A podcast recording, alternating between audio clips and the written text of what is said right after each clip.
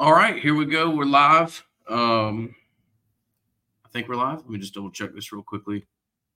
Always a little daunting on the uh, the solo live shows to make sure you're properly connected with the YouTube feed. Uh, but looks like we're all set. And uh, there we are. There's me talking to myself. So before we get started, I just want to say I'm a rambling wreck from Georgia Tech and a hell of an engineer, a hell of a hell of a hell of a hell of an engineer. Like all the jolly good fellows, I drink my whiskey clear. I'm a rambling wreck from Georgia Tech, a hell of an engineer. Good on you to the boys from North Avenue. Uh, absolutely love it. That's uh, one of the I don't know, look. It's Florida State podcast. We're going to talk Florida State, but that's one of the worst losses uh, I've seen a program have, and I don't know how you take your head coach seriously after that. So uh, that's where we'll get started. And um, I mean, the story for me yesterday was, was, more what went on everywhere else around the world of college football. Uh, that that went about as well as it it could uh, as far as things go. Uh, if you're, you know, monitoring the national landscape and think that Florida State has a chance to have a uh, a special year, and the fact that your two rivals have had uh, your in-state rivals have had two uh, pretty rough losses the past two weeks is uh, is only a good thing for Florida State. So Florida State moves to five and zero oh for the first time since uh, since 2015, I believe. Uh, I put a link in the comments I'm, I'm never going to stay in y'all's ears about the Battle's End, but if you want to support the Battle's End, certainly battlesend.com, it's there. And also, uh, there's a link to a one time gift of $50 in reflection of Florida State moving to 5 and 0. So, um, apologies for not getting uh, something up last night, but yesterday was a lot of fun. And, um, you know, not, not a good idea for me to come on the, the, the the podcast drunk at 10 o'clock to, to talk about a game. So here we are in the morning. And uh, yeah, like I said, uh, the game, I, I know people are going to uh, bemoan the second quarter and, and uh, understandably why. Um, and when you open it and, and they return the uh, the kickoff there, uh, you know, a, a, moment of anxiety, but uh, honestly impressed with the the way the team responded. Um, offense was uh, was about what we thought. As far as um, yesterday was the first day that you really had a chance to establish the running game, and and great to see Trey Benson have the day that he did. Uh, Philly, also, uh, what is that? That's the second touchdown uh, that Lawrence uh, scores. Seems to have a, uh, a, rather patented move of of riding defenders and and uh, you know, not, not going down uh, for what appears to be a tackle there. So uh, against Clemson, it was uh, on a on a pass play, and this one was a, a run in the f- open field that ended up not being down at the three, but rather scoring. So um, I don't know. I wouldn't call it like a pedestrian day for Jordan by any means, but what was he? I think he was 18 of 24, 18 of 23, 18 of 24, 170 yards, no no interceptions. Um, yeah, I mean, I just I don't think Jordan's uh, like going to win the Heisman, so I don't know that we need to concern ourselves with that. Uh, Jordan appeared to be healthy uh, by all accounts, and uh, certainly felt much more comfortable running the ball than he did the last time we saw him. So um, that's really all that I'm going to take away as far as the quarterback play. Uh, Benson, 11 carries for I think 201, 200. Um, and had a couple of uh, really nice long runs there. I don't uh, I don't have access to these things, but I'd love to know what the what the GPS said um, on a couple of those runs. Uh, I imagine that Trey got probably somewhere around 20 or 21 miles uh, an hour, and that's that's what he is capable of. Uh, you know, big physical guy who also has uh, pretty you know pretty elite top end speed. So uh, great to see him have the day that he did. Toafili was six carries for 50 yards um, and a touchdown, and um, you know, impressive day for him. I just want to point out it was great to see Destyn Hill uh, get involved and in, in, while he only had one reception, a uh, impressive catch uh, was that uh, for 30 yards and just a, a, flash as to what that guy is capable of. There have been days at practice where Destyn Hill it looks like I don't know if he's your best wide receiver because you know Keon and Johnny or or Keon and Johnny, but um, he's that's that's a special player, uh, and he is uh, only going to continue to grow into the offense and and be a more prominent part of it. Um, let me see. So I don't have anything official on uh, on Johnny as far as an injury goes. I don't. I wouldn't be real concerned about that. I think that's. Uh, I think that's just. I would. You know. Again, we'll see what uh, what officially comes from the program, but I would be surprised if you don't see Johnny next week. Maybe maybe you. Uh, you know, maybe you sit him for a week, but uh, I don't think that's anything too serious. Uh, Kyle Morlock featured a little bit more prominently than we've seen him. Four catches for 30 yards, and was a uh, you know was was a part of the offense from almost from snap one. So uh, Jaheim Bell is the the bigger story there at uh, tight end. Only only took so many plays, so I will wait for uh, official word as to if that was a an injury. Uh, and and if so, what the you know what the situation is there. So I'm long-winded way of saying that I'm, you know, more more curious as to what the report is on Bell than than uh, than Wilson this morning. So I did see that uh, I did see that Prince that uh, that he tweeted out that he was straight and he was he was good. So yeah, I think Johnny's uh, I think Johnny's gonna be fine. Um, as far as the defense goes, you know, look, the defense gave up ten points. Um, that kid's gonna, you know, is gonna create some opportunities for himself. Um, you don't, you know, you don't like seeing him haul off for 50 yards or whatever, but um, I'm I don't have any complaints really with with what you saw from the defense. I mean, it's uh it's uh, a unit that is going to continue to uh to grow, but from coming off a bye week, that was uh that was a good showing. Unfortunate that AZ doesn't get uh, credit for the pick there. It was a just a, I mean that's uh, that's Azareye'h. He's he's just one of the, probably one of the more impressive raw athletes on the team, and uh, great to see him flash like that. Uh, for those of you that were concerned about uh, Jared Verse's sack numbers, uh, he had a had himself a day, and uh, yeah, I'm not even really going to talk about that much because Jared Verse has been very very good all year. He just didn't have the you know, he just didn't have the the box score numbers to to correspond to it. And great to see him get get two sacks yesterday. So um yeah, I don't know if you guys want to ask some some questions, we talk about it. I just don't know that it's a, a game of like hyper analysis really. Uh it was a um, you know, you you got off or you got up on them relatively early. They had the second quarter. Uh, the you know they respond with a, a kickoff return, but you know Benson immediately takes one to the house and not that my uh, feelings or thoughts or emotions matter, but I'll just tell you, you know, being in the stands, it was never a game that I thought was particularly in doubt, and was never a game that I thought would end up, uh, you know, as anything other than than kind of how it did. I think Bud and I were somewhere in mid 40s, middle teens, so you know, relatively close as to what we thought the uh, the ultimate score would be. Um, really good to see uh, Conrad Hussey have the play that that he did. Um, that's, I mean, the hit is awesome, but to see that kid diagnose and get to the ball uh, in the manner that he did on that uh, that screen, I also thought that might have been a. Um, I, I, don't. I thought that ball was live. I, I thought that should have been ruled a a fumble. I don't know if it was a forward pass or not. It looked like it was. Uh, it, it looked to me like that could have could have ended up being a, a live ball. So, um, yeah, Tatum Bethune. I, I, see a lot of uh, comments there.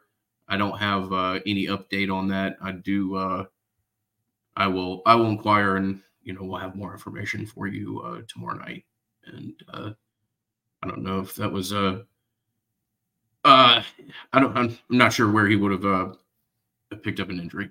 I believe he was healthy, pretty healthy going into that game. So, um, yeah, I will. Uh, I will agree with this comment as you know somebody that uh, I didn't grow up in Virginia, but you know went to college there and and have uh, family from from there, and I go back to Virginia an awful lot. Uh, it is it is strange to see you know where Virginia Tech was 20 years ago and you know where they are now. Um, I will say that that was always a getting that many kids from the 757 area code, Newport News, Va Beach, etc., um, over to you know Virginia Tech is basically in Roanoke. Um, you know that that is it's not next door. I'll put it that way. It's you know it's across the state, and from a cultural perspective, it's on the other side of the world. So I don't. I was always curious as to how much of a stranglehold Virginia Tech would be able to have on that area. And for those of you that aren't familiar, I mean, that is outside of Dallas, Atlanta, or Miami, that, that may be the most fertile recruiting ground in the country. Uh, a level of athlete that comes out of that area um, from a from a broader perspective, uh, not just football. You know, that, that may be like the most athletic area of the country as far as if you look at like track stars, boxers. Um, it is that you know Virginia Beach, uh, Newport News, except Hampton uh, is just a uh, you can you can go back and look from a football perspective. It's Lawrence Taylor, Mike Vick, uh, just a ton of ton of guys, and um, Pernell Whitaker is a boxer from that area, and uh, believe they've had a lot of a lot of people that have gone on to uh, do big things in, in, track and field and other sports like that. So, um, yeah, it'll be interesting to see what happens with Virginia Tech in general. Um, I don't know. You know, obviously, everybody in the ACC right now is mindful of conference realignment, and um, I would be, you know, I would be concerned uh, if I were them as to, you know, what their what their ultimate option might be, and and that that has changed significantly. Where even ten years ago, um, I would have considered Virginia Tech to be a pretty attractive um, candidate for a couple of conferences. So, yeah, it's enough time on uh, on Virginia Tech from a, a macro perspective, but it is a program that sits at two and four, and um, you know, I don't see a whole lot of super bright days uh, ahead of them. So, um, yeah, yeah, no, this is a dart. I appreciate your comments and and agree with them. I mean, that was the uh, those were the two big pieces that uh, the ACC grabbed from the the big the then uh, Big East, and um, you know, obviously Miami's uh, done absolutely nothing uh, since being in the conference, and, and Virginia Tech is uh, is right there with them. So um, not the not the team or the program that you uh, you thought you were getting when you added them. Um, so what was their first year in the ACC? 2005, 2006, something like that. Yeah, Allen Iverson from that area uh, of Virginia Ronald Curry, if that name rings a bell with you guys, Ronald Curry was actually in the same class as Michael Vick, and Ronald Curry was um, Ronald Curry might have been the most recruited high school athlete. Um, I don't know of all time. That, that may be a little bit uh, a little bit strong, but he was legitimately he was the only player. I think there's been one or two other, but like when I was fully like in love with recruiting as a uh, as a kid. He was the only player that I had ever seen that was a USA Today All American as a junior, um, and that used to be that All American team used to be one of the bigger benchmarks. Like it was Parade All American, USA Today, um, and as a recruit, Nick, you just I I actually sent all this stuff to Bud a couple years ago. Um, and, and, he needs to send it back to me. So, Bud, um, you, you, can get on that when you got a second. But uh, yeah, I used to cut all these things out of the out of the newspaper and just save them because it was a it was cool to see uh, you know year over year and to see where kids went. But anyways, Ronald Curry was as recruited a kid as there was. Uh, ended up signing with UNC. Played a little bit of basketball as well. Um, I think played in the NBA. Uh, no, no, he played as a wide receiver in the NFL. Excuse me.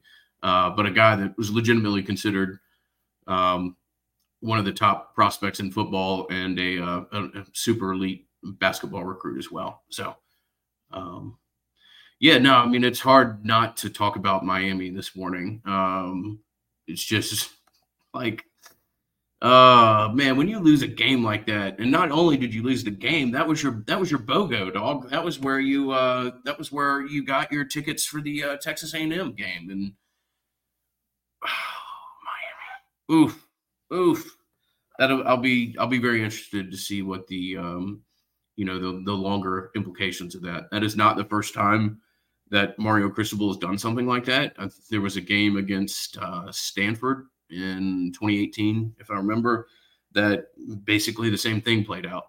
Um, so when you're the head coach and you're directly responsible for your team losing because of your in-game decision making, and I don't mean like, oh, you played this kid rather than that one, or something that could be subjective. this is clear cut. Like Miami lost because of their head coach. Uh, that's like uh, that's going to have some that's going to have some fallout, uh, and that will be interesting to see uh, how that plays out. Maybe I'm making too much of it, but I, you know, I, I think you have a hard time looking at some of the kids uh, in in your locker room after that, and uh, yeah, we'll see what the the ultimate implications are, but it was a uh, it was a, a big weekend for Miami as far as uh, recruiting and other things. And you know, I think fans tend to overestimate how much like oh if a kid goes and sees the team lose or something like that. That's not as look if you lose five in a row or something like that, then yeah, that's a that can that can be a problem. But kids don't make a decision based off one game. Uh, but I do think that that is a uh, it's a big damn deal, and it'll be interesting to see how how the program as a whole uh, responds to that. And look, when you've got you know fierce rivalries with Duke and Georgia Tech, it's tough. You know, sometimes they they jump up and get you, and uh, it was just another another example of how uh, how the ACC is a absolute meat grinder, and and teams that uh, you don't think necessarily beat Miami have a habit of doing that. So uh, that's a that's a toughie, as my uh, my friend Jeff Cameron likes to say. So, um, yeah, guys, look, you're five and zero. Oh. Uh, you're one of the more stable programs in the country, and that's kind of an interesting turnabout. Uh, but you got a great head coach who's built a uh, strong support staff uh, around him, and um, I think Florida State's in a really really good place. Uh, doesn't mean that you know they won't lose a game this year or something like that. But um, you know, from a program perspective, uh, I think Florida State's as uh, as stable and attractive as it has been, and, and you know, probably since 2015. Um, and will be interesting to see what the what the long term ramifications uh, are for that. You've got a head coach that you know, by all accounts, you uh, you think will be here for the foreseeable future. I don't know that Mike uh, is an NFL guy. Maybe he is. Maybe you know there's probably a piece of everybody that wants to try their their their trade uh, at the highest level. But um, I think you're think you're in a really good place. So um, that's that's more of a longer term conversation that we can watch and monitor and uh, and see how it goes. But uh, Florida State is five and zero. Oh. Florida State is a top five program. Uh, we'll worry about the the polls if you want to worry about them uh, in November, and uh, will be interesting to see what the you know what the playoff rankings look like when they're uh, is that week eight I think where you start to see that. So we're not all that far uh, away from turning our eyes to that, and you know I don't really give a damn what the what the polls say. Um, they're not particularly important, and I've kind of been rendered meaningless um, when it comes to when it comes to the the playoff era. So, uh, yeah, if you guys got any questions, I'll do my best to uh, to answer them. But uh, nice, solid win for Florida State. I really don't think there's a ton to take away from the game. Uh, maybe a couple dings and dents that we'll get a, a better idea from a injury perspective. But uh, I don't think anything occurred that's going to you know shape the course of your season. Um, excuse me. Um, but otherwise, a, a nice, solid win. Uh, you know, 22 point win, and uh, and you move on and uh, you look at Syracuse next week, and then Duke after that. Nice little three game home stretch here um, that uh, I think Florida State needed. It had been a little bit of a I don't want to say hectic, but you open with a you know you open with a, a neutral site game, play Southern Miss, travel to Boston. Uh, it's just good good little stretch here for Florida State to uh, you know to make the most of, and and also um, you know, yesterday was a sellout. Yesterday was, dude, you could sell not fantastic tickets yesterday for like 85 or 90 bucks on the secondary market. I mean, that's a it's a great thing for Florida State. The Southern Miss game was a I think you had 65,000 people come through the stands. That's that's a great thing and I expect Syracuse to probably sell out if it uh, if it hasn't already and uh, I believe that Duke has already been announced as a sellout. So um, great stuff from a program perspective, and you know, having that many people come through Tallahassee is only you know good for the good for the local economy and and good for all the other sports that you know football kind of helps to drive the uh, the economic engine. So, uh, what's your opinion of Syracuse after the Clemson game? No, I mean Syracuse is just they are kind of this is just kind of what they do. You know, they they start relatively strong, frequently aided by a schedule that's you know not all that super impressive. And uh, I don't, you know, we'll we'll have next week to dive deeper into the Syracuse game, but that's not um, something that I'm you know particularly concerned about at this point. Um, Bandana Gramps asks if we make the playoffs, do we keep Alex Atkins next year? Um, yeah, I, I think Alex Atkins. Uh, I mean, look, anything can happen. Uh, Alex is a super dynamic coach who's exceptionally highly thought of. Um, but I, you know, I don't get the feeling that he like there are coaches that our old friend Walt Bell. Um, so like Walt Bell uh, was like basically it was known that like Walt Bell wanted to be a head coach before he was ever really an offensive coordinator. And that's not the way you do it. You know, you need to you need to grow in there's a reason why you climb the coaching hierarchy, the coaching chain. And it's that you you know have a better idea as to what is exactly expected from you as a you know whether it be if you go analyst position coach coordinator head coach whatever the the track may be um you know you need to you need to fully pour into being that um, station that you are in life. And I, I think Alex, uh, you know, has gone from uh,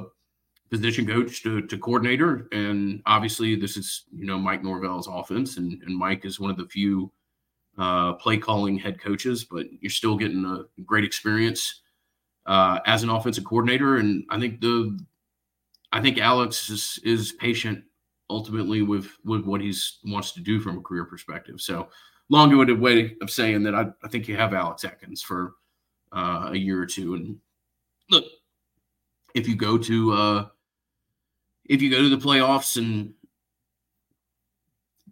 Alex Atkins gets some kind of a fantastic job offer, then credit to him and you're happy for him. And that's you know that's what happens when you when you work under Mike Norvell. Uh, he's uh, always you know getting people promoted, and it does get more challenging the further you get away from being. So that is kind of the great challenge for coaches as they age and mature, is that like you know when you're an offensive coordinator, you've got a much better idea as to who maybe some of the younger coaches, younger talent pieces are out there, and it's easier to identify younger coaches and go hire them. When you're a head coach, you've got so many responsibilities and so many things asked of you that it is hard to have your finger on the pulse exactly of younger and upcoming coaches. And that's always going to be a challenge. Uh, but, you know, Mike seems to be particularly talented at identifying people. And if opportunities find themselves for Alex Atkins or Adam Fuller or whoever it may be, um, I think you've got a head coach that you can have a, uh, a reasonable degree of confidence is going to continue to make solid choices with the the people that he surrounds himself with. So, um, all right, y'all, five and zero oh, Sunday morning Nolecast. It's been great.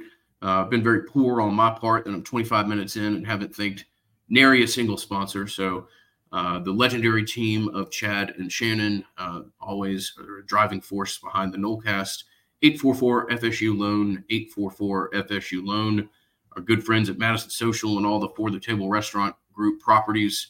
Uh, Madison Social was was absolutely uh, was was beyond packed on Friday night. So uh, great to see those guys continue to do well. And uh, Matt Lewis and, and the team at Congruity are always uh, always people that we wholeheartedly endorse and uh, would encourage you to give you know five or ten minutes if you're looking to receive support from whether it be HR, payroll, or uh, anything else you can you can um, that you would possibly need to to make your business run in a more efficient and optimized manner. Manner. So congruityhr.com is the website there. So look, we'll turn our attention to Syracuse uh, and Duke uh, homecoming game. I'm excited about that. It'll be the first time my mom has come back to Tallahassee since graduating from Florida State in the uh, in the late '60s, I believe. So uh, I particularly am excited for the the Duke game, and um, yeah, it's look, it's, it's, a fun year, man. Being five and zero oh is pretty pretty damn cool. Uh, I would just enjoy it, and yeah, if you want to turn your attention to what's going on nationally, uh, you know you can, and I think that's warranted.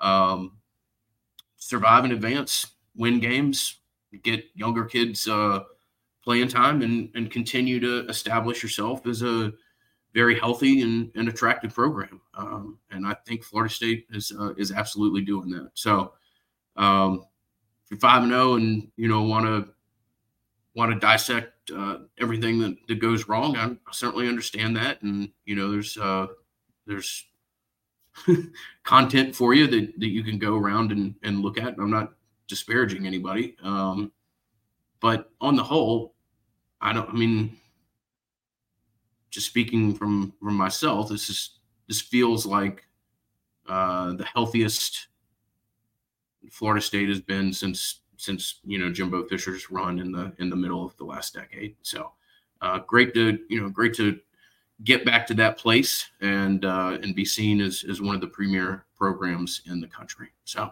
uh, it's uh, it's fun times, and I think this season is is only going to continue to be very enjoyable. So we'll be back. We'll get Bud's uh, opinion on the game, and uh, look forward to. Uh, you know, Bud's always got a got a zinger in his back pocket when it comes to the University of Miami. Perhaps that's why we've uh, gotten along as well as we have over the 15 years or whatever it's been. So, you know, mutual mutual interest and appreciation there uh, from both of your hosts of the Nolecast. So, um, Florida State 5 and 0, Miami loses game because their head coach doesn't understand in-game coaching. And uh, that's a that's a that's a great pairing to uh, to to have on a college football weekend. So very much appreciate the support that the Nolecast uh, has received historically. If you guys want to like the stream, um, give us a five star rating on iTunes. Um, that's not quite as important as it used to be, but still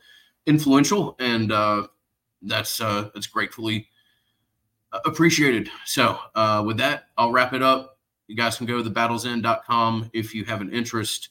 Uh, I did put a one-time gift link in the uh, comments as well, um, which I think takes you to a fifty dollar one-time pledge in in reflection of Florida State being five and zero. Oh. So. Love y'all. Talk soon. Noles. And uh, I'll probably sing the Georgia Tech fight song one or two more times as I drive back to Atlanta. See you guys later.